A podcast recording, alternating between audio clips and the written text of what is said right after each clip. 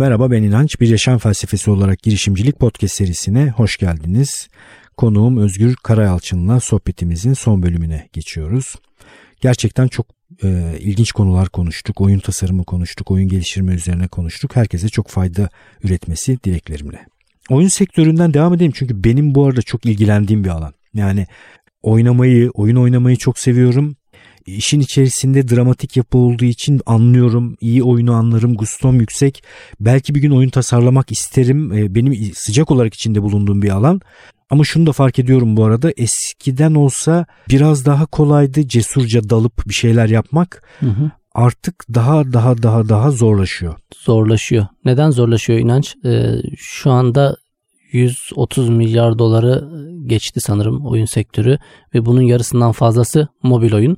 E, mobil uygulamayı da eklediğinizde mobil uygulama mobil oyun o oradaki pazarda 100 milyar doları geçti ve her e, ay daha önce ödeme sistemine dahil olmamış insanlar ödeme sistemine dahil oluyor. Harcama alışkanlığı olmamış insanlar harcama alışkanlığına Çok sahip oluyor. Çok uyandırıcı yani değil mi bunlar? Ve sürekli artıyor. Yani böyle bir normal bir oturmuş bir sektör değil. Yani herkese ulaşmış bir sektörün artış hızında değil de e, sürekli kitlelerini artırarak, e, yutarak insanları içine çekerek e, bir artış var.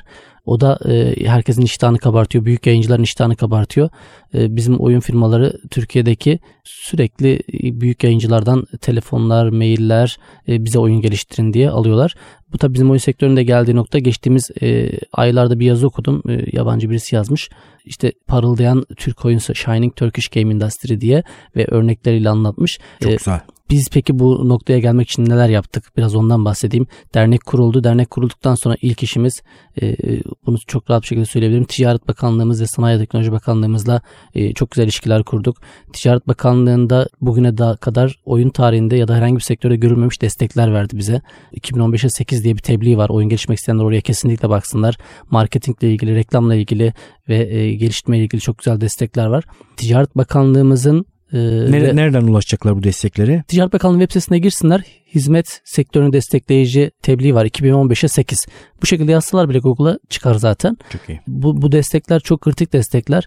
Biz Ticaret Bakanlığımızda o dönemde tabii 3-4 tane bakanımız da değişti ama her biri ayrı ayrı ilgi göster. Çünkü katma değerli ihracatın ne kadar önemli olduğunu e, her biri çok e, deneyimli ve inanıyorlardı.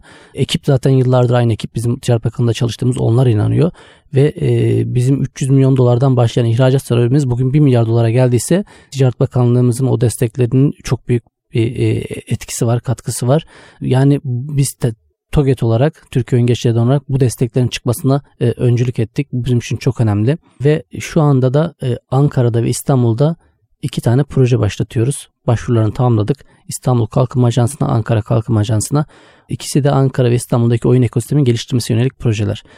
Kuluçka merkezleri kuracağız. Kuluçka merkezlerinde gençlere mentorluk, danışmanlık, eğitimler, e, bir oyun nasıl çıkarılır onu öğreten tüm süreçleri kurguluyoruz orada. Çok iyi orada belki birlikte de bir şeyler yapabiliriz. Ben Boğaziçi Üniversitesi'nde 2007 yılında e, oyun deneyimleri tasarımı diye bir ders açtım. Bayağı e, öncü bir dersti.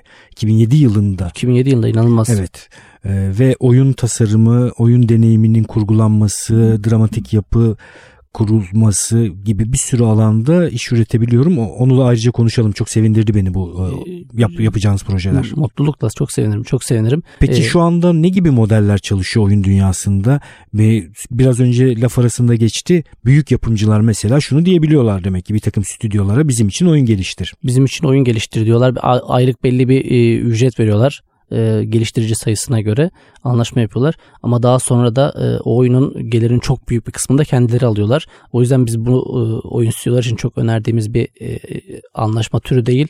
Ne Çünkü, öneriyorsunuz peki siz şimdi dernek olarak ağırlıklı? Daha yani çok... bu, bu marketing know-how'ını kendi bünyelerinde geliştiriyor olmaları çok kritik. E, zamanla bunu edinebilirler. Edinen stüdyolarımız var. İşte Aliktus var bizim yönetim kurulunda arkadaşlarımız aynı zamanda Collect Cubes'i yapanlar. Ee, onlar 7-8 senedir bu işle uğraşıyorlar ama şu anda çok ciddi bir marketing know-how geliştirdiler. Bakar mısın ya? Yani bas bas burada niye bağırıyoruz tekrar tekrar ben de e, sevin, sevinç içerisinde dinliyorum. Demek ki doğru noktaları temas evet. ediyoruz. Oyun geliştirmekle, oyunla uğraşıyorsun ama marketing no, yani pazarlama bilgisi ve becerisini sen en önemli noktalardan biri olarak sayıyorsun. En önemli artık en önemli. Hatta en önemli. Evet şu anda en önemli. Ee, Narcade firmamız var mesela o, o da e, çok fazla yayıncılığa girmek istemiyor ama mecbur girdi çünkü Türkiye'de bir açık var onunla ilgili. Şu anda iki tane firmanın oyunlarını yayınladılar şimdiye kadar çok başarılı. E, ilk onda yer alan oyunlar oldu bunlar dünyada. E, benim bu arada söylediğim rakamlar hep dünyada yani Türkiye diye düşünmüyorum. Hı-hı. Türkiye çünkü hiç hedeflemiyoruz. Mesela çalışacaklarsa da yayıncı bizim en azından derneğimizden e, Narcade'le ya da bizim yönlendireceğimiz firmalara çalışırlarsa hakları ilerideki aşamalarda daha fazla korunur diye düşünüyorum ben. Çok güzel. Bu konuda destek oluyorsunuz yani. Destek oluruz, severek destek oluruz ama tabii e, ya ben bir tane oyun fikrim var e, şöyle bir şey yapacağım bana destek verin şeklinde değil. Yani öyle çok mail geliyor çünkü evet, oyun fikrim var çok farklı. Fikir hiçbir şey değil artık bunu kabul edelim ya yani. Yani öyle mailler de çok alıyoruz. E, yani ona tabii ki dönüyoruz kibarca ama işin ciddi bir iş olduğunu artık ben herhalde anlatmış oldum arkadaşlara. Yani e, çok yatarken fikir bilgi bulup olacak bir şey değil, değil yani. Çok bilgi birikimi gerek, Bari gerektiren oturun. bir alan. evet evet. ee, yani o yüzden bir belli noktaya gelmişse arkadaşlar ve e, yayınlama ile ilgili çok ciddi sıkıntılar yaşıyorlarsa tabii ki dernek üyelerimizle e, bu işi yapan arkadaşlarımızla tanıştırıp en azından bir geri bildirim almalarını, bir mentorluk almalarını sağlarız. Çok güzel. Bu konuda ben dünyada da böyle bu arada e, insanların çok cömert olduğunu düşünüyorum. Yani gerçekten bir şey yapabileceğine inandığı bir e, ekibe hiçbir bilgisini saklamıyor insanlar. Evet. Bizim sektörümüz şöyle farklı. E, Türkiye'de yazılım sektörüyle bizim sektörümüz arasındaki farkı ben burada söyleyeyim. E, bu arada ben Yazılım Sanayicileri Derneği'nde de dün e, seçim oldu yönetim kuruluna girdim. Oo. Oradaki amacımız da e, oyun sektörüyle yazılım sektörünü iletişim halinde olması, e, birlikte daha güzel şeyler yapmasını hedefliyoruz. E, oradaki köprü olacağım ben. Türk oyun sektörünü temsil etmeye çalışacağım. E, yazılım sektörü bizim sektörümüz arasındaki fark biz e, dünyayı düşünen e, ve dünyaya dünyada kullanıcı elde etmeye alışmış bir sektörüz. O yüzden biz bir başka oyun firmasını rakip olarak görmüyoruz. Çünkü dünyada milyarlarca kullanıcı var. Sen 50 milyon kullanıcı elde etsen bile inanılmaz bir iş başarmış oluyorsun. Ama yazılım sektöründe genelde diğer yazılım firmasını kendisine rakip olarak görüyorlar. Çünkü pazar küçük Türkiye, akılların hep Türkiye oluyor. Tabii. Türkiye'de rekabet ediyorsun tabii. tabii. Ee, Etmemek lazım ya gerçekten. Evet, evet. Yani e, küçük hesap küçük hesap benim çok kaçmaya çalıştığım bir şey Özgür. Yine küçük hesap da çünkü şöyle bir şey getiriyor. O küçük hesapların bir toplamından ibaret bir şey haline geliyorsun kendin. Yani hesabı küçük tuttukça e, çıktı da küçülüyor. Küçük hesaba girmemek lazım. Yavaş yavaş tamamlayacağız artık. Bir şey daha sormak istiyorum. Benim son dönemdeki gözlemlerimden birisi. Arada senle de kahve içerken de bunun sohbeti geçti. Zaman zaman bizim de içine düştüğümüz bir durum. Girişimci başarılı olmuş ve girişimde bulunan insanlarla çeşitli nedenlerle bir araya geldin, çalışıyorsun. İşte dernekler vasıtasıyla o insanlarla bir aradasın. Onların iş yapış biçimlerinde dikkatini çeken bir şey var mı? Düşünme biçimlerinde, ben çünkü mesela startup çalışanlarında, etrafımdaki yazılımcılarda, fikir geliştirmeye çalışan insanlarda şunu görüyorum. Ayağa yere basmayan ve çok ciddi pazar payı da olamayacak bir takım şeyler hayal ediyorlar, fikirler geliştiriyorlar. Yani ne bileyim işte kendisi e, efsane paralar kazanan bir startup'ın içerisinde çalışıyor birisi ama e, ne gibi şeyler yapabiliriz diye sorduğumuzda, düşündüğümüzde düşündüğü şeyler o kadar da ticari başarı üretmeyecek. Daha en başta belli olan şeyler. Bunu ben de zaman zaman kendi üzerimde tespit ediyorum. Yani ayağı yere basmayan bir takım şeyler düşündüğüm oluyor. Nasıl bir şey söyleyebiliriz burada? Senin gözlemlediğin gerçek girişimci, gerçek girişimciden kastım şu birkaç tane girişim olmuş, bir şeyler yapmaya çalışmış, başarılı girişimleri var. O, o insanlar nasıl fikirler geliştiriyorlar ya da bir ayrım var mı sence? Ee, yani bu aslında benim de düştüğüm yanılgı. Ee, çünkü e, bu kadar girişimcilik içerisinde olunca sürekli aklımıza fikirler geliyor. Ee, sürekli e, bir şeyler hayata geçirmek istiyoruz. Ve gelen fikirlerin önüne bir set koyarken e, biz de hata yapıyoruz. Yani yanlış yorumluyoruz. Ben burada özellikle bizim şirketimizde kurucularımızdan örnek vereyim. Onların bakış açısı biraz şöyle. Sektörün gittiği yer nereye gidiyor? Nasıl şeyler çıkıyor? Biz oradan kendimizi nasıl konumlandırırız? Çok güzel. Sürekli buna bakıyorlar. Mesela şu anda e, odaklandığımız tek şey video. Çünkü artık dünya buraya gittiğine inanıyor bizimkiler. Yani bir vektör, bir yön belirleyip dalganın yönünü tarif etmeye çalışıp orada hali hazırda da bir pazar var zaten. Pazarsız zaten hiçbir şey olmuyor. Evet. O pazarın içerisinde biz bu beceriyi kullanarak kendimize nasıl yer alırız? Evet, evet ve e, örnek vermek gerekirse artık Şu anda mesela senin çektiğin podcastler bile çok değerli. Ama bunun e, YouTube'a geçmek istiyorum diyorsun sen. E, etkileyici bir video içeriği olsa çok daha büyük kitlelere e, ulaşabilir. Tabii. Yani şu anda yazıdan, sesten videoya geçiş sürecinde biz VL Medya'yı nasıl konumlandırırız? Bizim muhtemelen önümüzdeki çıkaracağımız ürünlerin e, tamamı e, içerisinde video içeren şeyler olacak diye düşünüyoruz ve kendimizi öyle konumlandırıyoruz. Yani düşünce biçimi olarak ben nasıl güzel, parlak, harika fikirler bulurum değil. Zaten bir ekonomik kurgu var. Alınan verilen paralar var. Belli akışlar var. Harcama alışkanlıkları var hı hı. ve bir şekilde bir gidiş yönü de var. Bütün bunları okuyup orada kendine bir yer bulmaya çalışmak. Yani aslında sondan başlayarak fikre doğru geliyor insanlar. Evet. Fikir evet. En baştaki şey değil. Bunu da hep hep yani bu bütün söylediklerimiz bu arada podcast'te böyle kanun kural değil. Bazen de pat diye fikirden çıkarsın öbürkünü yapar, tabii ki, yaparsın. Tabii ki. Ama genel eğilim olarak tekrar tekrar söylemekte fayda var. Dağıtım problemi olmayan, zaten kendine pazar bulmuş, e, belli yönelimleri olan yerlerde o yerde ben kendime nasıl bir fikir bulurum diye düşünmek daha doğru sanki. Evet. Aklınıza bir şey geldi onu hayata geçiriyorsunuz. Ee, geçen bir girişimciyle yine görüşüyordum. oyununu yapmış. Store'a da eklemiş test için. Ee, ama tek başına kalmış. Ortada yarı yola bırakmış.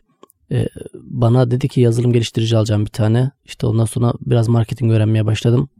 Ya benim ilk söylediğim şey şu oldu. Bu arkadaşlara da hep aynı şeyi söylüyorum. Yazılım geliştirici sakın alma. Çünkü senin alacağın yazılım geliştirici 6 ay sonra 2 kişi olacaklar. 6 ay sonra benim şirketime gelecek. İlanımı görecek, başvuracak ya da başka bir şirkete gidecek. Ee, o ne yüzden, öneriyorsun peki? E, ortak alması lazım. Aa, yazılım bilen bir ortak alacak. Evet. Marketing öğrenme dedim. Senin vaktin değerli. Bu işi öğrenmişsin. Ürünü geliştirmeye devam et. Marketing bilen bir ortak al. Tek başına kalma. Yani tek başına girişimcilik çok zor. Ben burada e, bizi dinleyen herkese onu tavsiye ediyorum. Her şeyi bulduğunuz, dalgayı yakaladınız, surf yapmaya hazırsanız bile tek başınıza yapmayın o sörfü. en az 3 kişi yer, olun. Değil mi? Köpek evet. balıkları yer. En az 3 kişi olun. E, yani on, onlar da e, üçü de yazılım geliştirici olmasın. Farklı e, bilgi kümelerinden evet. olsunlar. Evet. Ortak seçerken önerilerin var mı? Söyleyebileceğim evet. birkaç şey. Ben bir tanesini söyleyeyim öncelikle. Ben mesela en çok değer ve önem verdiğim şeylerden birisi vizyon birliği. Yani vizyon açısından biraz böyle hayal etmeye başladığınızda bambaşka yerlerdeyseniz hiç birbirinizi anlamayacak gibiyseniz e, sorun yaşayacağınız bir alan olacak demektir. Çünkü ürünü geliştirirken, büyürken e, belli kritik noktalarda vizyon üzerinde el sıkışmak gerekiyor. Onu biraz zor yapacağınızı düşündüğünüz birileriyle e, o şeyi yapmamak gerekir. Sadece bu kümelerde bilgi sahibi olmasının yetmemesi gerekir. O alanda da bir takım tutkularının olması ve vizyonunun olması iyi olacaktır. Yani sadece pazarlamayı çok iyi bildiği için ve sizin oyunun pazarlamasını uçuracağı için birini alırsınız ve uçurabilir ortak olarak ama belli bir noktadan sonra oyun sektöründe başka vizyoner işler yapmaya kalkıştığınızda birden o kişi sadece bir pazarlamacı olarak sizin gözünüze batmaya başlayacaktır. Ben bunu önerebilirim. Çok doğru. Ee, ben şunu öneririm ya bu aslında biraz riskli de bir iş. Yani bunun e, matematiksel bir çözümü yok. Ama e, referans bence önemli. Çünkü vizyon dedim bir yandan da iş alırken de ben aynı şeyi düşünüyorum. Çalışanları karakteri düzgün olacak. Karakterli bir insan olacak. Doğru yanlışı ayırabilen bir insan olacak. Evet. Değerleri olacak. Evet. Eyleme göre değil de dediğin gibi değerlere e, uygun hareket edecek. Bu da referans oluyor biraz. E, çünkü e, öbür türlü kumara giriyor. En azından bir iki kişiden teyit edebilirseniz içiniz daha rahat oluyor. Onun dışında birçok şey söylenebilir. İşte ama o da tanırken fark ediyorsunuz onu. İşte tembel olmasın tabii çalışkan olsun. Tabii. Zamanını düzgün kullansın. Odaklanmayı bilsin. Senin vereceğin işte iş bölüm paylaşımı yapacaksınız o alanda. Yani yazılım geliştirici aldınız ya markette çok keyifliymiş deyip oraya biraz vakit ayırmayacak yani. Tabii, tabii. Yazılım geliştirecek. Tabii. E, bunlar da biz biraz yolda öğreniliyor. Yani ben arkadaşlara şunu söylüyorum. Ortak da öyle yani deneyeceğiz. Tabii ki kriterlerimiz olacak ama doğru. E, bir araya geleceğiz, çok deneyeceğiz. Doğru. Olmazsa da ayrılacağız. Tabii. Hiç, hiç şey Orada belki de çok büyük taahhütlere girmeden mesela bir e, oyun şirketi ve markası falan üzerinde el sıkışmadan belki bir oyunu birlikte yaparak evet. başlayıp yolda tanıdığın söyledin. değil mi? Evet. Yani birlikte çalışabildiğin, kavga edebildiğin, tartışabildiğin, hiç tartışma olmaması da çok doğru değil. Önemli olan tartışmaların egolar ortaya konulmadan yapıcı bir şekilde ve ilerletecek şekilde işi Fikirler çözülüyor olması, olması. fikirler üzerinde olması. Ben bunu da öneririm. Yani büyük taahhütler yerine önce iş bazlı, e, proje bazlı bir süre birbirimizi tanıyacağımız yolculukları birlikte yaşayacağımız şeylerle başlayıp sonra büyük şeylere doğru açılabiliriz. Kesinlikle. Ekleyeceğim bir şey var mı Özgür? Ee, yani e, oyun sektörü, yazılım sektörü e, Türkiye'de gelişiyor, büyüyor. E, o yüzden bizi dinleyen genç arkadaşlar varsa e, buralarda belli bilgi birikimini elde etmek de artık çok zor değil. İnternette ucuz ya da işte ücretsiz kurslar, e, videolar var. E, yani kendilerini biraz buraya versinler. Yani işsizlik çok fazla Türkiye'de ama e, emin ol inanç e, bu tarz bilgi birikimine sahip e, çalışan da tüm şirketler arıyor, arkadaşlarım arıyor biliyorum, tanıyorum. E, biraz yani tabii ki Türkiye'nin bulunduğu şartlar da belli. Böyle gençleri de çok şey yapmak istemiyorum ama e, biraz kendimiz de işin içine girip bir şeyler öğrenip e, kendimizi geliştirmemiz lazım ki e, bir yerlerde güzel işler bulalım. Gençlere bunu tavsiye ediyorum. Bu sektörler güzel. büyüyor. Çok güzel. Burada kas geliştirmeye başlasınlar bir süre sonra kesinlikle bu bir yere ulaşacaktır. Kesinlikle. Peki e, benim film çekeceğimi düşünüyor musun Özgür? E, sen adın gibi inançlı birisine benziyorsun.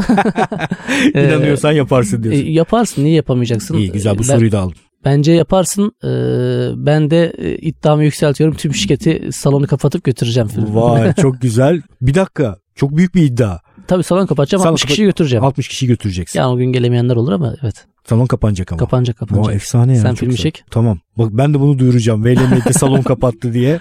Fotoğraflarını paylaşırız. İyi çok güzel harika. Çok teşekkürler Özgür. Çok keyifli ben bir teşekkür sohbet oldu ederim benim davetin için. Gerçekten çok keyifliydi. Ee, tekrar tekrar davet alacağını tahmin ediyorum e, bu podcast'te. Çünkü bir sürü yerde bir sürü iş yapıyorsun. İnsanlara duyurmamız gereken de bir sürü şey yapıyorsun. Arada ben seni çağıracağım. Çok, Çok sağ ol. teşekkürler. Evet. Bizim için çok keyifli bir sohbet oldu. Umarım sizler için de öyle olmuştur. İnançayar.com podcast sekmesinden bölümde adı geçen kişilere, kitaplara, isimlere ulaşabilirsiniz. Web sitesinin tasarımını biraz değiştirdim. Girin bir bakın bakalım. Bir de YouTube başladı başlayacak. Ee, YouTube'da bir yaşam felsefesi olarak girişimcilik İnanç Ayar kanalı üzerinden e, devam edecek. Hemen abone olun İnanç Ayar kanalına. 5000 tane abonesi olsun ben buradan çıktığımda. Şu an 700 küsür tane abonesi var. Görüşürüz.